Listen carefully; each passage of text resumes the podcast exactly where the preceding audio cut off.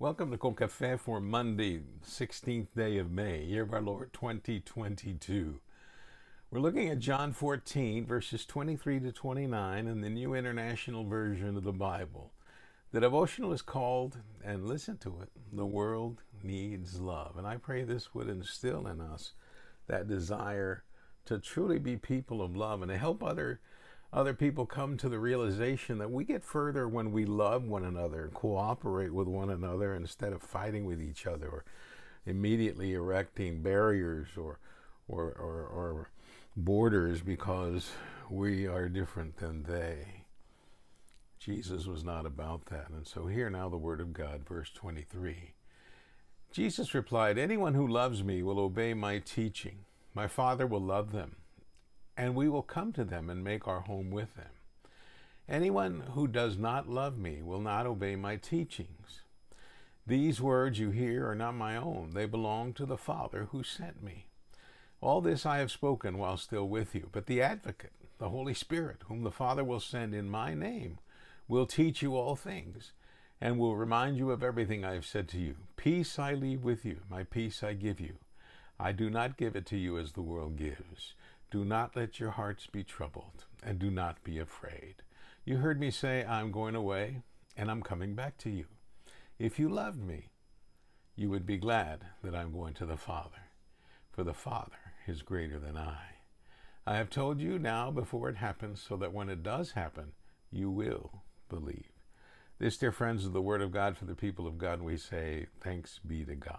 Some even say, Gracias a Dios. O alabado sea el Señor.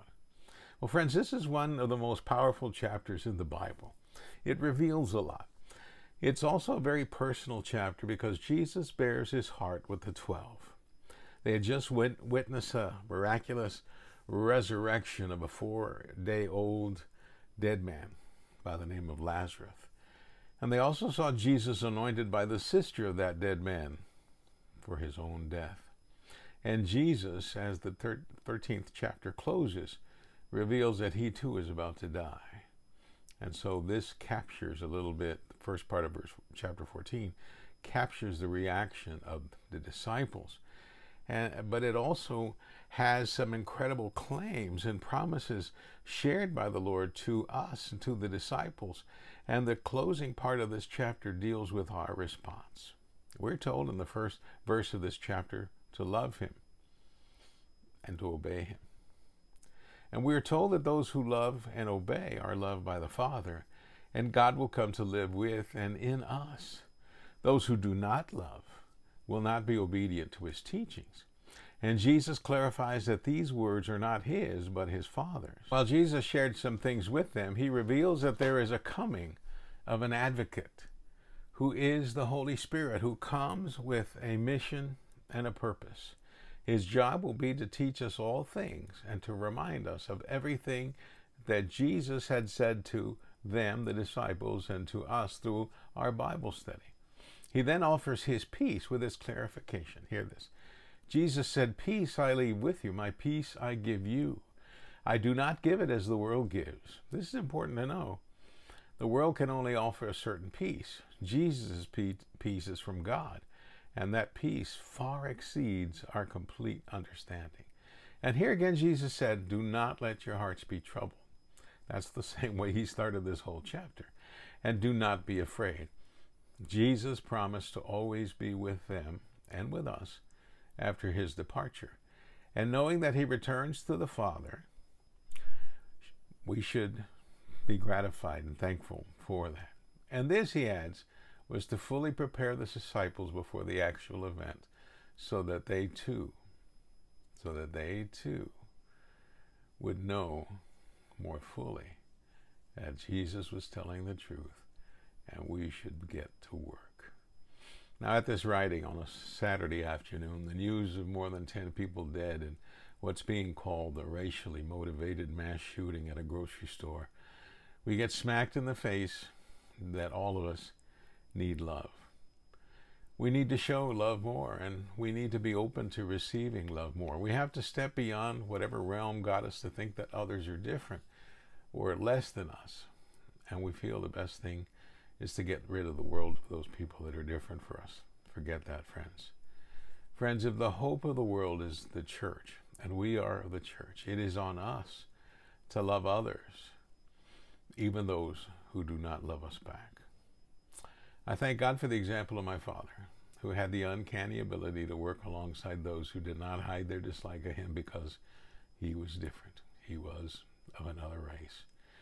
And as time went on, my dad became best friends with every single one of those people that disliked him right away. I've shared the story of Jim before in this devotional, who was one of those. They lived close by, and to save money, my dad and Jim decided to carpool to work. But each mile, hear this, each mile was a new mile of deeper understanding and ultimately acceptance between Jim and my dad and my dad of Jim. No one who knew them would have dreamed that the day would come that Jim and his family would come and have supper at our house. And as the friendship grew, so did the trust to share in the good and the bad. And friends, all it took was the effort to get to know the other.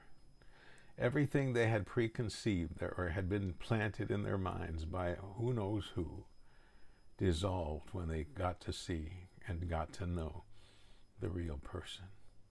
You see, friends, love leads to obedience, and obedience leads to the fullness of life, which leads us to eternal life. You ready? Let's go. Let's go be the people of love that God called us to be. Let's pray. Loving Father, I thank you for this dear listener and this dear reader.